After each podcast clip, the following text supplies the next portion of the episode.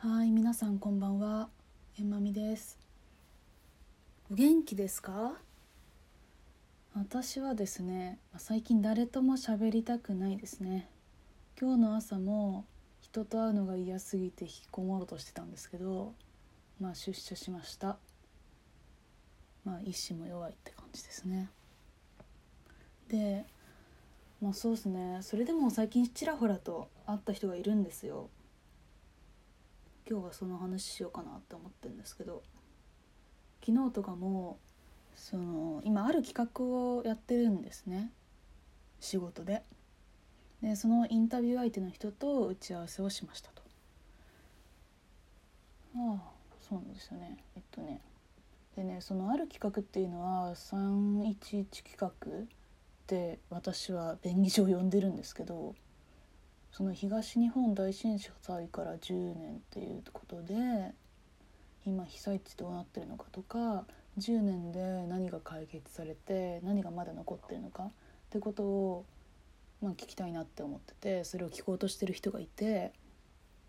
でその人に今度その会社のね TikTok 上で公開インタビューをする予定なんですね。ここまで行ってよかったのかまあ予定だから予定でいいんですけどでその方が21歳の大学2年生なんですけど小学校6年生の時に震災にあってやっぱその目の前で人が流されていくところとかあと震災後のカオスな状況っていうものを体験しててそれを語り部として世に伝えていこうあと防災意識を広めていこうって考えてる人なんですね。で今は東北の大学で防災を学んでて2年生なんですけど、まあ、年齢的に2年生なんですけども卒業単位全部取っちゃったっつってて今は非常勤講師をしててあとこの話したのが将来は研究者になろうとしてるって言ってたまあそういう人なんですけども、まあ、その人の話が面白くてそのまあいろいろこう 喋ってる中で私が一番面白いと思ったのがその日本にねどうやって防災意識を根付かせればいいかってことをテーマにその人は研究されてるんですけどまあさやっぱ喉元を過ぎれば暑さ忘れるじゃん？何回も震災ってか地震とかさ起こってさ大被害起きてんのにさ原発とかガンガン作っちゃったりしてんじゃん？まあいろんなそれは別の話かもしれないんだけどまあまあそのやっぱ防災だけではなくいろんな記憶を忘れがちな薄れさせがちな、まあ、日本においてどうやってその震災の記憶防災の記憶っていうのを残していければいいかってことを考えてまあ、らっしゃるんですけどまあいいやでその人が言ったのがなんか台湾にね口伝だけでそのなんて言ったらいいんだろうその土地ならではのさ防災のやり方を伝えて何度も被災を免れてる地域があるらしいんですよ。でちょっと調べても出てこなかったからちょっとどことかちゃんと言えないんですけどそういうところがあってそこはなんか防災を子供から子供に教える教育のシステムがあるらしいのね。で実際に自分が被災したわけじゃないんだけどその土地とかその時の体験とか行動を例えばもう小学校6年生が小学校2年生に伝えるみたいなシステムがあってそしてその伝えられたその当時小学2年生の子が小6になった時にまた次の次世代に伝えるみたいなことを繰り返してその伝えていっているらしくてその防災意識を自分のものとして語れるように身につけてきてきてたらしいのねでその地域では。でそれ面白いなと思ってでこの方は是非これを日本でも取り入れたいって言ってて。ででそれをちょっと段取りしたんだけどコロナになっちゃってまだ延期なんですよねみたいな話をしてたんですけど。でなぜかというとその今被災の記憶が一番薄れてきてるのが被災地の教育現場じゃないかってその人は考えてて。でやっぱ10年ってそこに当時通ってた小中学生、まあ、義務教育なのさ小学校6年中学校3年っていうその生徒児童が丸ごと入れ替わる年数なんですよ。で先生方ももういないしみたいな。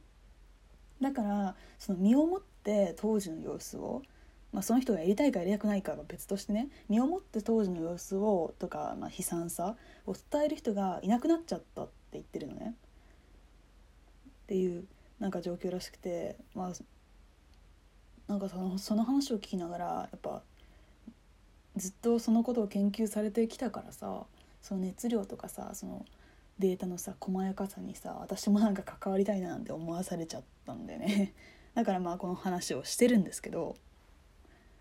でまあちょっと話が変わるんですがその人と話した時に別のトピックについても伺ってて。でなんかねその人が言ってたのがその語り部としてね当時の様子とかをこういろんな人の前でそれこそ何十人ね何十人何千人何百人何千人とかの前でこの語る行動をしてたんですけどその人は。なんかそのかそういうふうにして語っていくことでなんか自分の記憶も変わっていってるというかっていう気がするみたいな話をしていてそのやっぱり年月もさ自分の年月もあるしやっぱ自分の体験を全国に話していたってこともあるしそのなんて言ったらいいんだろうなやっぱり自分がしたはずの体験が今も手触りが残るリアルのリアルなものとしてじゃなくってどうもなんか思い出とか歴史みたいなものを語る感じになっちゃっていう風になってると。でそこになんかちょっとねっていうき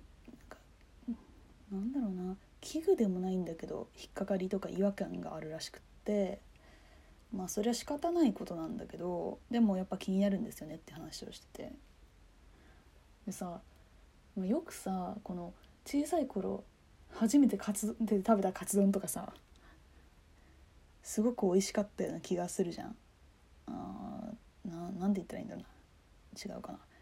じゃあなんだろうな。いじめられてた記憶とかさ辛かった思い出がさなんてことないのに感じられたりさ逆につらすっごく辛かったみたいなさはずのことがさ人に話してみるとそうでもなかったような気がすることがあるじゃん。でなんだろうな私はさ被災を体験してないこともあるから想像しかできないんだけどしあしかも被災者によってもさ感じ方も人それぞれだからさやっぱこうそその人がどういう意味を持ってさっきのエピソードを語ったのかも考えることしかできないんだけど、まあ、感覚としては今言ったことが近いのかななんてことを思いながら聞いてて。でまあ実感がさ変わっていくこととか変容していく感じ。なのかなと、まあ、そうだよね。自分が当時感じてたリアルが語りによってなんかざらつきがなくなってさ綺麗になっちゃってさ。でそこに違和感があるっていうのはまあそうだろうなって思って。まあそれによってさ語り部としてとかさその人自身が何を思うかまではまだ全然打ち合わせの段階だからさ聞いてはいないんだけどやっぱり私にとっては気になるところだなって思っててなんか個人的にはね事実自分の語りがさそのかっこつきの事実じゃなくなるとかさデータに基づいた話じゃなくなるみたいなものはとか記憶のブレみたいなものは気にしなくていいなって思っててなぜかというとそれは語り部って口伝だからなんですよね。防災を次につなげるってことができればなんかそこの部分って必要かって私はちょっとね効率中なんで思っちゃったんですけど前ねそれを聞いてて思い出したのが前「仮面の道」っていう本を読んだんですよ 先輩とかに勧められて。でそれなんで究極の伝承方法でさでその本にはなんかその、まあ、ある部族の話なん同士の話なんだけど各部族ごとのルールとかタブーがなぜそうなったかっていう伝承と一緒に仮面に表されててそれが時代を追うごとに少しずつ形を変えてるのよ。でもその根本の意味はブレずに伝えられてきたって話なのねでだからなんだろうそれと同じで根本がぶれなければそれはどんな形でやっても伝えられるってことを実証してるなって思っててなんだろう例えば「わらべ歌」とかもそうなんじゃないかなって思うんだけどまあまた話がずれてしまったけどまあそんなことを思いましたっていう感じね。でなんかまあその打ち合わせをしてる時にも思ってたんだけどこうさすが語り部さんだけあってさ話がすごい滑らかでそこまでになるにはどれだけ自分の記憶を乗り越え続けてきたんだろうってうのはやっぱり気になったよね。そのその一緒にさ打ち合わせの時、まあ、ズーム越しに話してたんですけど私とかさ一緒に打ち合わせをした人が特に先はさ「いやどう思いましたか？その時」とか「なんとかね一言お願いします」みたいなさガイド？